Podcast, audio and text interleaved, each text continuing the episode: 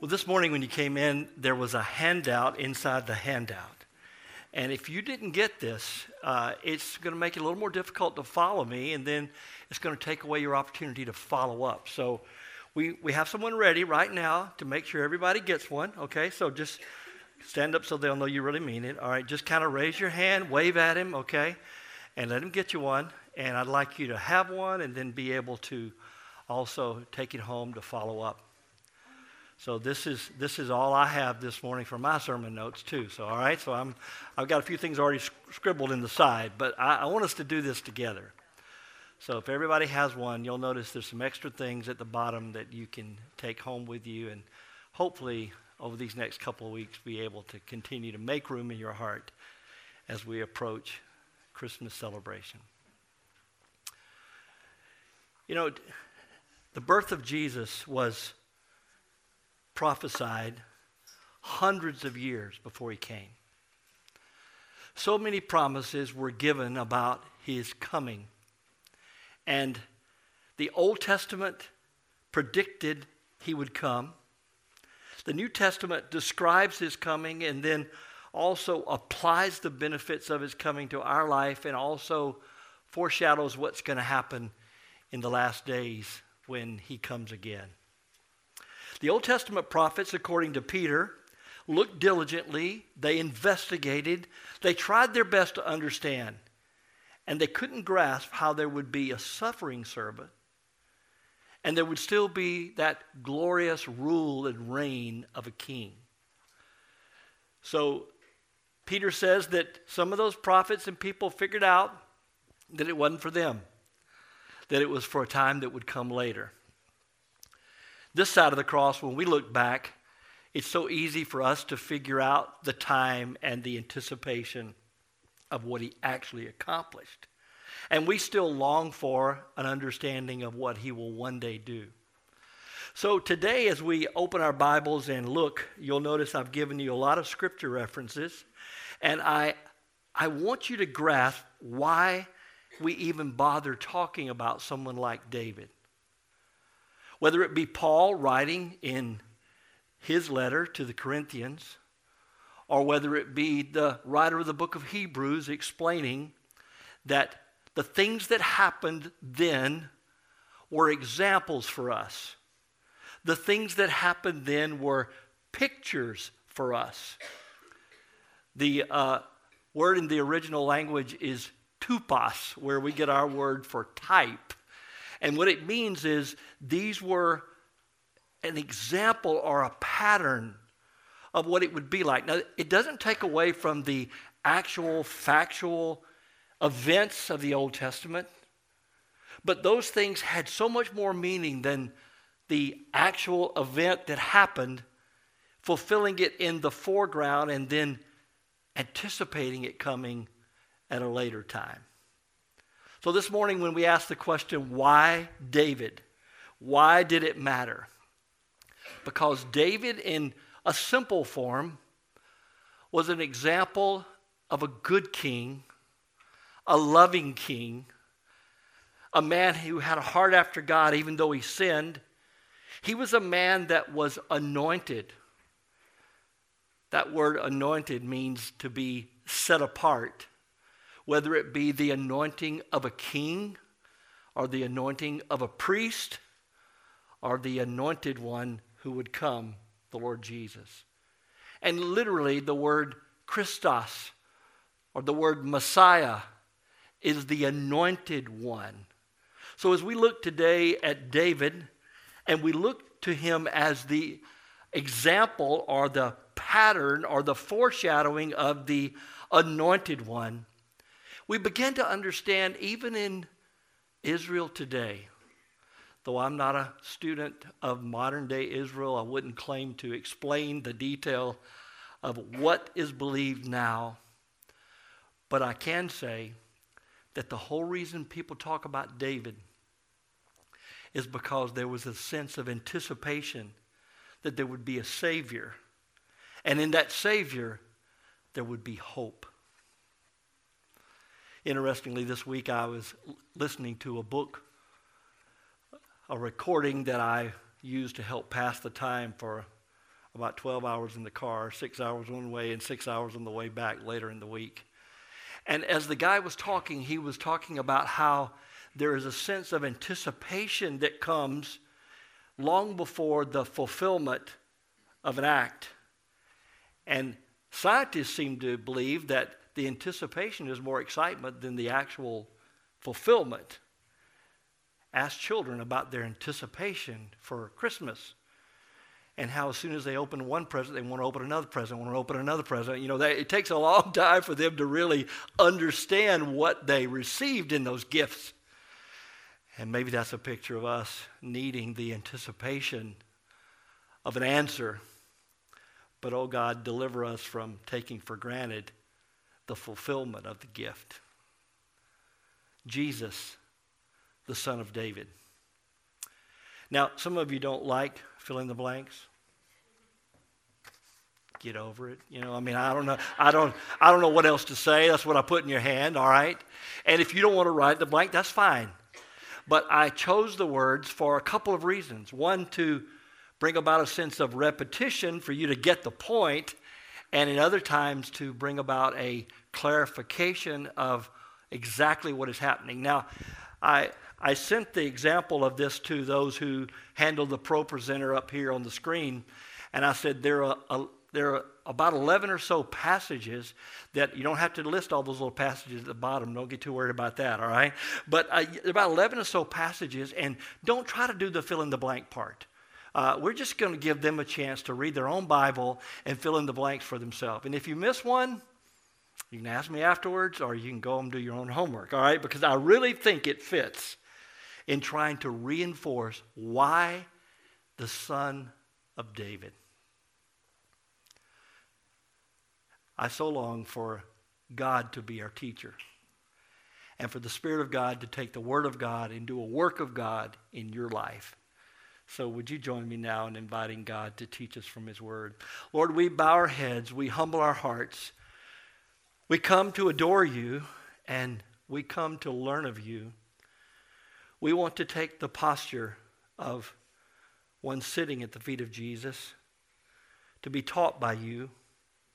So take your word now and put deep roots in our heart to understand the meaning of Christ as the Son of David. And in this day, the cares and the troubles that we bring. May we find that hope in the Savior that is anticipated when we simply say, Messiah, Anointed One, the King, the Lord. So speak to us now. We pray a very simple prayer Lord, speak to my heart.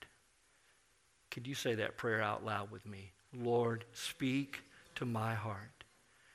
And Lord, as you speak, we'll know that it's you. So we listen now for your voice in Jesus' name. Amen. Now, the only thing I'm going to use to cheat is that I have marked the verses with uh, a way that I can get to them quicker. All right? I don't know if you're dialing it up or if you're following with the book in your hand. But let's just look at these carefully and see what the scripture says about Jesus as the son of David. First, the genealogy. Look at Matthew chapter 1. Matthew begins his account of the birth of Jesus in a very simple way. He says, The book of the genealogy of Jesus Christ, the son of David, the son of Abraham, the son of David. And then I know that many of you don't find the detailed blessing of reading the genealogy and you can't pronounce the names of these guys, but for a moment, just catch the unfolding of what he's trying to say. Abraham was the father of Isaac, he says in verse 2. And then it goes all the way and it ends and it says, and Jesse, the father of David, the king. So he's showing how the genealogy was leading up to and through David. And then it lists David as the, follow, the father of Solomon, and it goes all the way through and it comes down in verse 16 to say, Jacob, the father of Joseph, the husband of Mary of whom Jesus was born, who is called the Christ. So all the generations from Abraham to David were 14. And from David to the deportation to Babylon, 14. And from the deportation to Babylon to the Christ, to the Messiah, 14 generations. So we see the meticulous account of Jesus, and it's pointing to the fact that he was born as the son of David, in the lineage of David. Now, while we're in Matthew, let's just pick up on one more thing that I didn't include in the notes. Because as you come down, let, let me remind you of how this was happening. You had Mary and Joseph, and Joseph discovers that Mary's with child and he knows it's not his and he doesn't want to embarrass her and he can't figure out what to do, so he's just going to put her away quietly. And so we remember the angel coming to David, but do you remember the angel, I mean to, to Joseph, but do you remember the angel coming to him and explaining why he should not put away Mary? It says here that verse 20, as he considered putting her away quietly, behold, the angel of the Lord appeared to him in a dream, saying, Joseph, son of David. It's just interesting to me that the scripture just keeps in these accounts driving home that he was the son of David. Now, let's turn to our right just a few pages and come to the book of Luke. And in the book of Luke, the, the most well known passages of describing the coming of Jesus first, the angel to Mary in chapter 1. And the scripture says in Luke chapter 1, beginning in verse 28, that Jesus, as he was to be born, notice what the scripture says. The angel said to her, Greetings, O favored one, the Lord is with you. And she was troubled by that. She couldn't figure out what kind of greeting that might be. So the angel said, Do not be afraid, Mary, for you have found favor with God. For behold, you will conceive in your womb bear a son, and you shall call his name Jesus, Joshua, the deliverer. That's his name. He will be called the Son of the Most High God. And the Lord God will give him the throne of his father David, and he will reign over the house of Jacob forever, and his kingdom there will be no end. So the Lord God will give him the throne of his father David, verse 32 there in your notes. So, as we try to understand the announcement to Joseph, the son of David, and to Mary, that this one conceived would be the son of David, on the throne of David he would reign. Then in Luke, we're finding another familiar scene. Just make sure you don't get confused about how they line up. It's, it's like a, a TV show where you, you watch one character develop and then you go and you watch another character develop and then you see how those stories come together. Here's Dr. Luke is writing this, which, by the way, most believe that he interviewed Mary because his details were so meticulous of what he understood about what was going on with Christ. And he tells how before Jesus was born, that there was a relative called John the Baptist that was born. And so, as he opens the scene of John the Baptist, we find his father, Zechariah. And you remember that Zechariah had gone into the temple and God had told him that he would have a child who would be the forerunner of the Messiah. And how Zechariah's mouth was closed because he doubted what God was saying.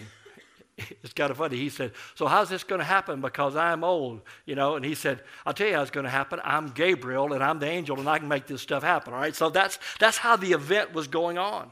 And so Zechariah walked out and he couldn't talk until the, the, the, baby was born. And then the scripture tells us that when they were starting to name the baby, that God opened his mouth. And notice what he says in Luke chapter 1, all the way down to verse 69. He says, Blessed be the Lord God of Israel, for he has visited and redeemed his people and has raised up a horn of salvation for us, for his servant David. What is this horn thing? Is it like a car horn or is it like a uh, you know, trumpet or what, what does it mean? Well, in the scripture, whenever you see the horn show up, it's making reference to the strength, like the strength of an animal with his horn. And so, as it talks about the horn of salvation, it's talking about the strength of God. And notice how the angel had put in Zechariah's heart to trace the lineage, that it would be in the house of the servant David. Now, in Luke 2, we see more example of the birth of Christ. We see that the God used an, even an evil king to move Mary and Joseph to the right place. And in those days, a decree went out from Caesar Augustus that all the world should be registered and be taxed. This was the first registration while Quirinius was the governor of Syria. And they all went each to his own town, and Joseph went to Galilee from the town of Nazareth to Judea, the city of David. Why? Because he was of the house and the lineage of David. The house. That's going to become an important word in a minute because it's referring to the household, the family grouping. And so now we see God orchestrating through human affairs to move Mary and Joseph to the city of David, Bethlehem, the place where David was from, for to give birth because they were of the family of David. But it's interesting, so many other places in the New Testament we could make reference. And I know you're relieved that we're not going to look for every one. You can, though. It could be fun to, to do a search on the name David in the New Testament and try to find the various things that are said. But I just want to show you one because it's, it's just exciting to me to see how this happened. Jesus, in the book of Matthew, was talking about the Messiah and about the kingdom and they were having so much trouble understanding, and the Pharisees were mocking. And so in Matthew chapter 22, down in verse 41, I want you to look at what the scripture says. The Pharisees were gathered together asking, Jesus asked them a question. They've been asking him questions, so he asked them a question. He said, What do you think about the Christ, the Messiah? Whose son is he? And notice, no hesitation. They were right there with him. They, they knew it was just, everyone knew he would be the son of David. And so Jesus says, How is it then that David in the Spirit calls him Lord when he said, The Lord shall, said to my Lord, sit at my right hand until I put your enemies under your feet. If then David calls him Lord, how is he his son? And none of them were able to ask him a word and didn't really want to ask him any more questions after that day. so to me, that's just, that's so neat to watch Jesus take what they knew and try to show them what they didn't know. Hey, so who is this Messiah going to be? Whose son will he be? Well, he'd be the son of David. But did you catch it in the Old Testament when David was talking about the Messiah? Look at the Psalms and see over and over again the anticipation of the coming of the Christ. Then why would, why would David say, He's my Lord? He's my son. He's my Lord. So in the New Testament, we see so many opportunities for a different king and a different kingdom explained on the day of Pentecost. If you want to look, that first one gets listed down there, Acts chapter 2. Go and read it on your own and watch Peter on that day of Pentecost when he announces the coming of the Messiah. And he talks about him being a whole different kind of king with a whole different kind of kingdom. And he said, You can go to David's tomb and you can see that he's dead. But it wasn't talking about David being the king, it was talking about a son of David being the Messiah. So then, what did the Old Testament say? I, I, really found myself in a dilemma on how to present this to you. Do we spend all of our time looking at the Old Testament and see what it said and then come to the New Testament and go, aha? Or do we go to the New Testament and see how Jesus was fulfilling it and you say, I still don't understand what that was all about? Okay, then, good. Let's go back to the Old Testament. And so turn your note sheet over and let's look at some of the places where the son of David was anticipated and announced. And the first thing I want you to notice is that I put all this under the heading of covenant and prophecies. In the Old Testament, there were clear covenants that were given. And those covenants that were given were, were given, some of them conditional and some of them unconditional. And even in the conditional ones, there were statements of unconditional fulfillment. So God made a promise with a covenant to David. And in God's promise to David, there was immediate fulfillment in Solomon.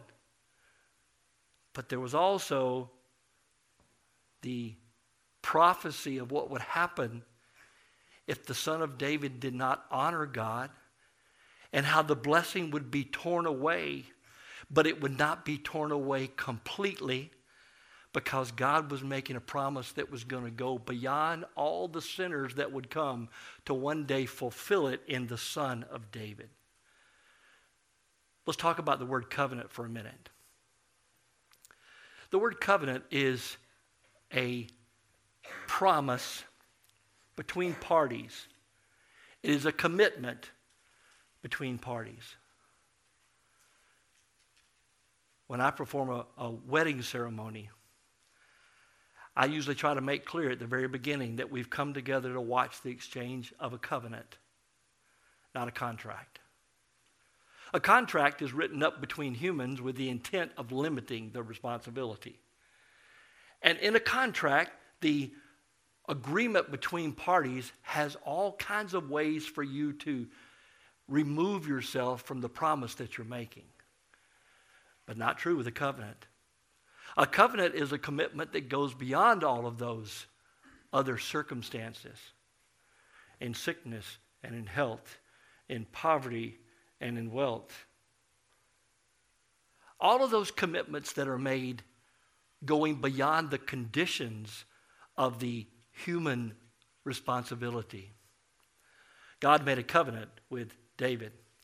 And in the covenant that he made, it is so interesting to see how it is the fulfillment of the covenants that had been made in the past. When God was speaking to Adam, he talked about ruling over the earth. And when God made the commitment that he would send, even there in the garden, one who would crush the head and conquer the evil one. We talked about that a couple of weeks ago about God's commitment in the garden to send the Christ.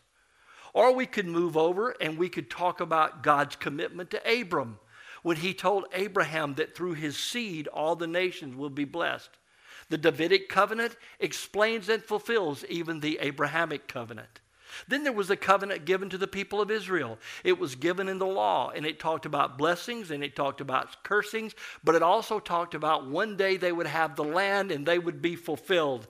And the Davidic covenant was the completion and the expression of the previous covenants that God had made. And so now we come to 2 Samuel chapter 7. And in 2 Samuel chapter 7, we find David as he is talking with God.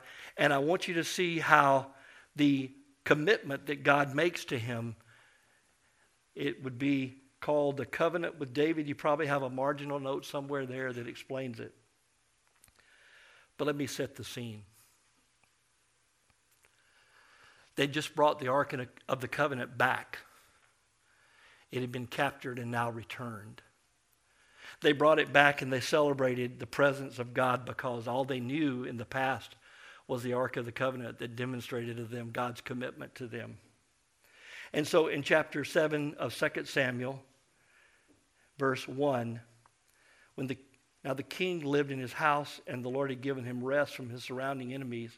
And the king said to Nathan the prophet, See now, I dwell in a house of cedar, but the ark of God dwells in a tent. What was he saying? I've got this big house over here and all we have for the for the God, the work, place of worship, is just some tent.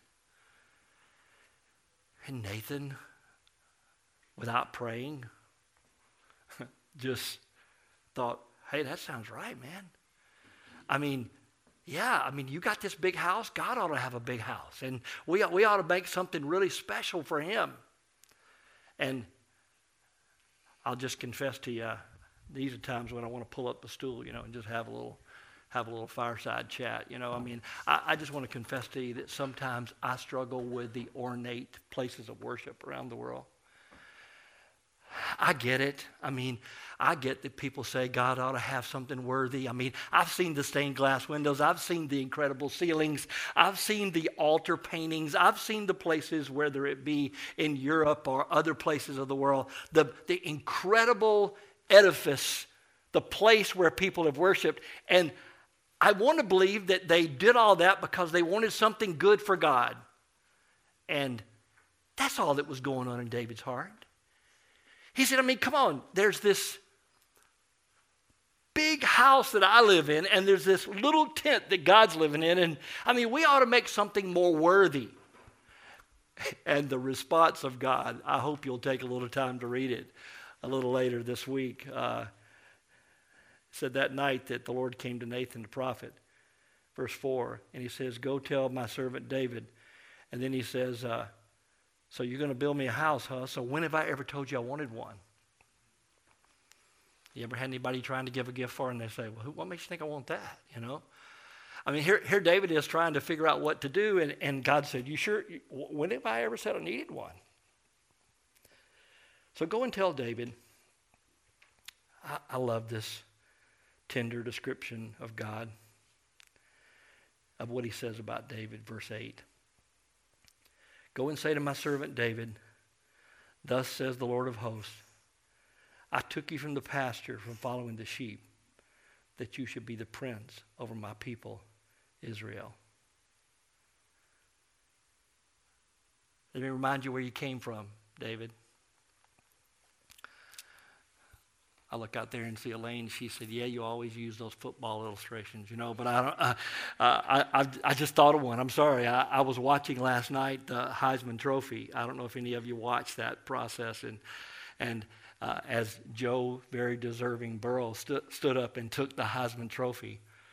As he started to make a speech, one of the things he said just touched me. I don't have a clue if the guy's a believer or not, but one of the things he said I thought was so tender and so touching. He said, I came from a very poor place, probably the most poverty ridden uh, country, uh, county and city in South Ohio.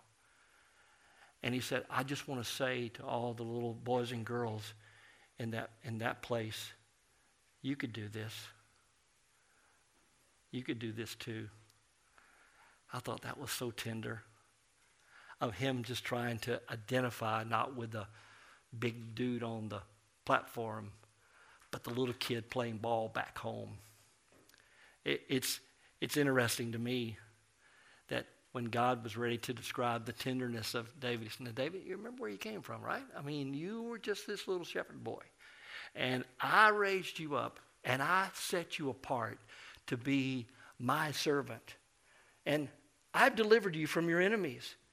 And I will make for you a great name, like the name of the great ones on the earth. And I will appoint a place for my people Israel. And I will plant them there, and they will dwell in this place and be dispersed no more.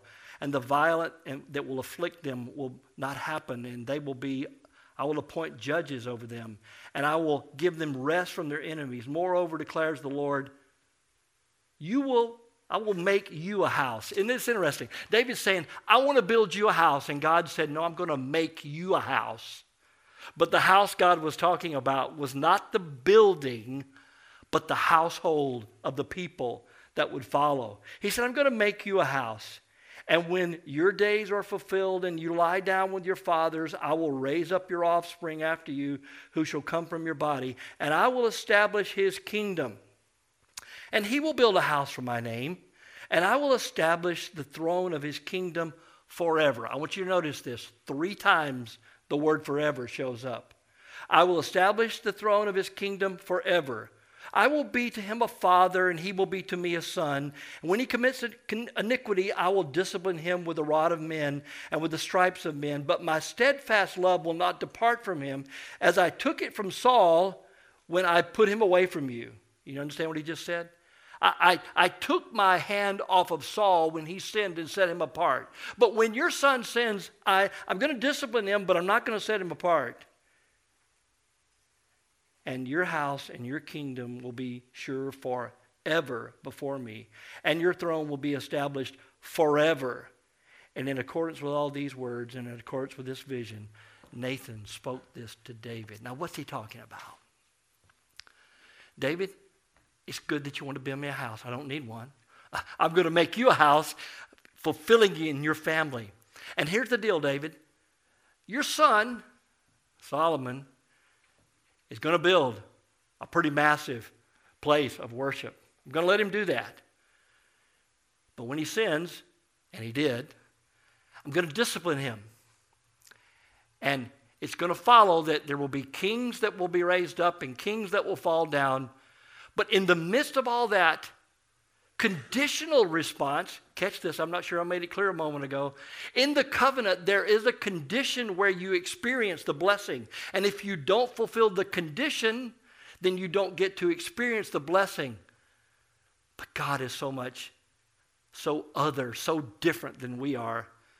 Because even in his disciplining his children, he's still running the thread of his grace and his love and his providence to one day ultimately fulfill even those that don't deserve it. And that would be me, and that would be you. So God made this covenant with David. And as he made this covenant with him, he said in, in the book of Isaiah, I'm just looking down and looking at the clock going, uh-oh, you ready? Let's, let's, uh, let's fill in these blanks and you take this home with you, all right? But let it lead you to a place of seeing what God did through David. Three times he said forever in that Davidic covenant.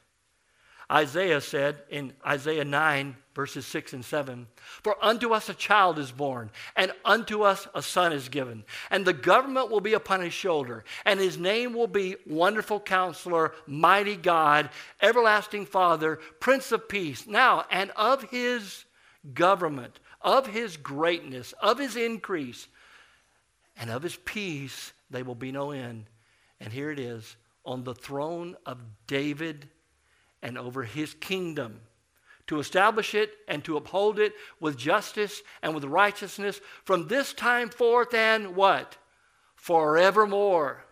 The zeal of the Lord will accomplish this. Isaiah, speaking of the Messiah, said he would be on the throne of David and over his kingdom.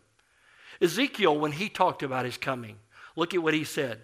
He said, as he talked to them about the shepherds that were misusing their position, and instead of feeding the sheep, they were shearing the sheep, and instead of taking care of the sheep, they were abusing the sheep, and God just met them right where they were with things they could understand. And He said, Look, I'm going to set over them one shepherd, my servant David. Now, David had long since been dead.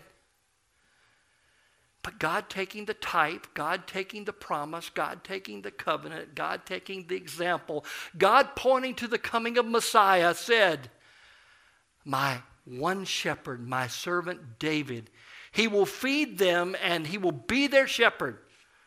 Oh, can you say it this morning? The Lord is my shepherd, I shall not want. King Jesus, Messiah Jesus came and restored us back to a relationship with God. And he said, I will be their Lord and it will be their God. And my servant David, who is he speaking of here? The Messiah, the one who would follow in the line of David. The son of David shall be a prince among them. And the Lord has indeed spoken this. Turn to the book of Jeremiah, chapter 23, and look at how Jeremiah once again affirms this house and lineage of David. Jeremiah chapter 23, he says in verse 5 Behold, the days are coming, declares the Lord, when I will raise up for David a righteous branch. He shall reign as king and deal wisely and shall execute justice and righteousness in the land. And in that day, Judah will be saved, and Israel will dwell securely. So, follow how God presented the coming of Messiah. He's going to be like David, but he's, but he's not going to be like David. He's going to be like David in that he's not He's going to sit on the throne. He's going to rule. The people are going to know they have a leader, and they're going to know that he's delivering them. But he's not going to be like David because he's not going to be a sinner. He's not going to be one who's defiled. He is going to be the righteous branch. And then, as we apply this to ourselves today, Jeremiah 23, verse 6 says, And this is the name by which he will be called. The Lord is our righteousness. Wow.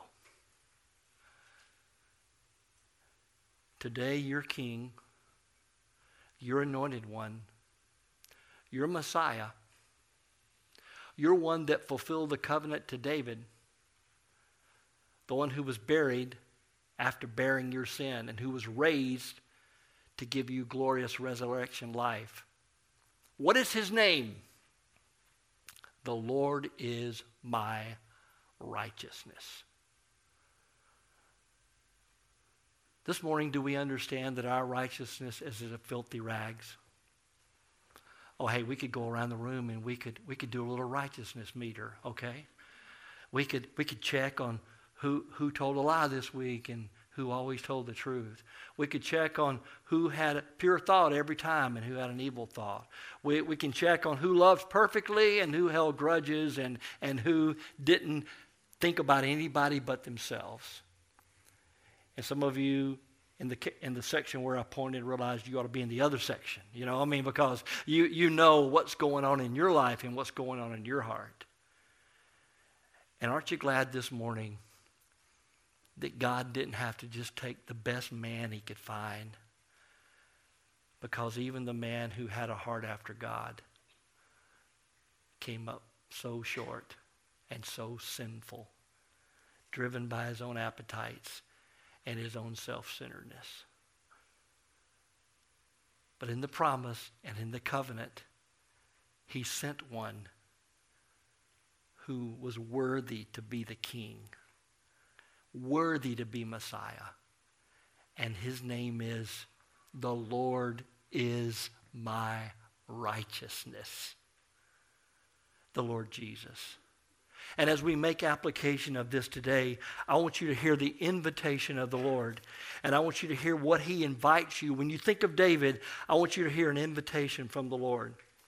And you will find in Isaiah chapter 55 such a sweet invitation to worshipers. Come, everyone who thirsts, come to the waters. And if you have no money, it's okay. Come, buy, and eat. Come and buy wine and milk without money and without a price. Why? Because it's already been paid. Why do you spend your money on that which is not bread and labor for that which will not satisfy? Hmm. Do we need to hover right there for just a minute? Why do we spend our energy on buying stuff that's not going to satisfy? What did you buy last year at Christmas that didn't work? I, am not scolding you. I'm not saying presents don't have a place. But there is no present you can buy or you can receive that will satisfy the deepest yearning of our hearts. It's not stuff. The satisfaction of our heart comes when we hear the invitation of God who says, Come, incline your ear and come to me. Hear that your soul may live, and I will make with you an everlasting covenant, my steadfast, sure love for David. Do you see what God's saying? All the promises I made to David, you can experience for yourself. In, in my eye, God says, You are like my David, not because you are like him, but because my son has said he will be your righteousness. And he will be the one that makes you my very own. This morning, our standing before God is not in our goodness. And all the people should say, Amen. It's not in our righteousness, but it's in the goodness and the righteousness of Jesus and it's not in our ability to overcome and conquer for ourselves or even make enough money to purchase for ourselves. It's the fact that we've been bought with a price, the precious blood of his son, who came and suffered and died and was raised from the dead, to in a way that no one in the Old Testament understood how he would become sin for us that we might be the righteousness of God in him. And now today, he's waiting. He's waiting on two things, really. He's waiting on the time when he will bring everything under his feet and we'll understand a new heaven and a new earth and a new Jerusalem. But even in this moment, he's waiting for the worshiper who will hear the call. Come to me. If you're weary and you're heavy laden, I'll give you rest.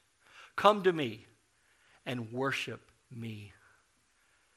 I can't read this promise to David in Isaiah without thinking of the promise about that God gave in the last chapter on the last page of your Bible.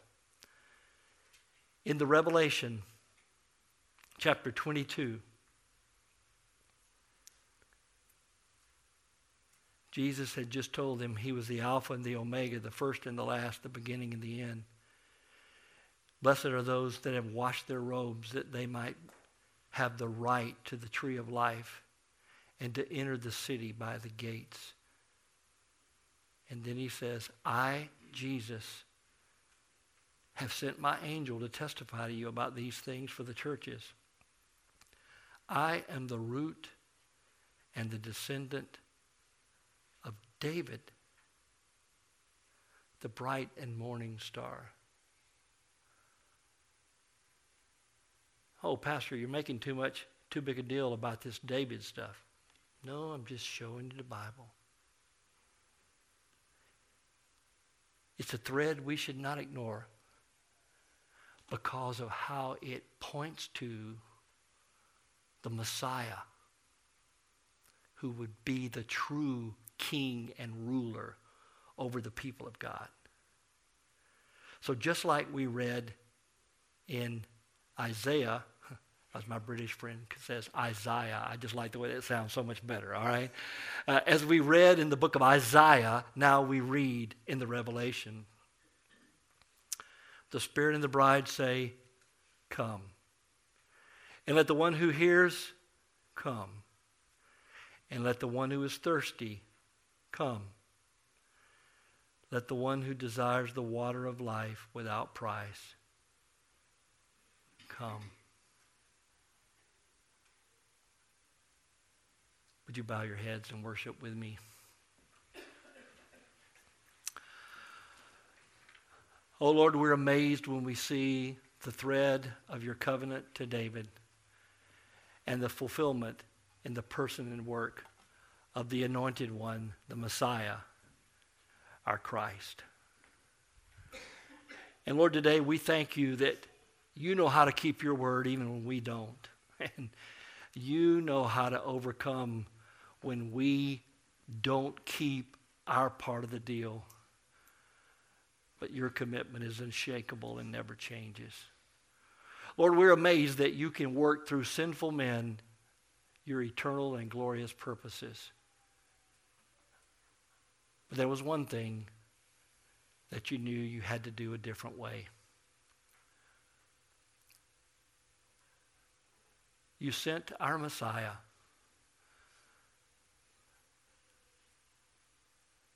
through that tender virgin,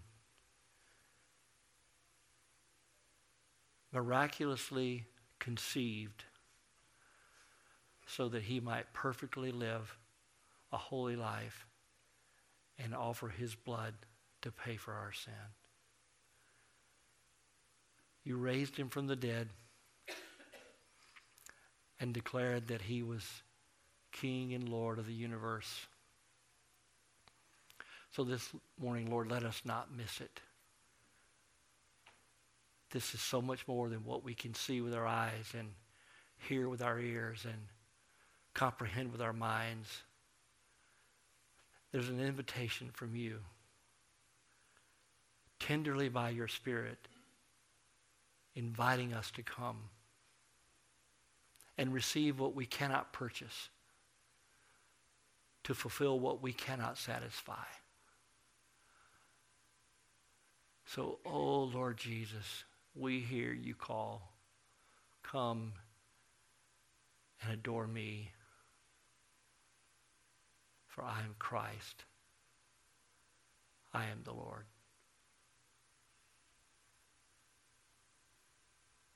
We worship you, son of a woman, son of Abraham, son of David, son of God.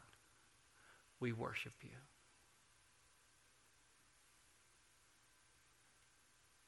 In the name and through the blood of Jesus, we come. And God's people said, Amen.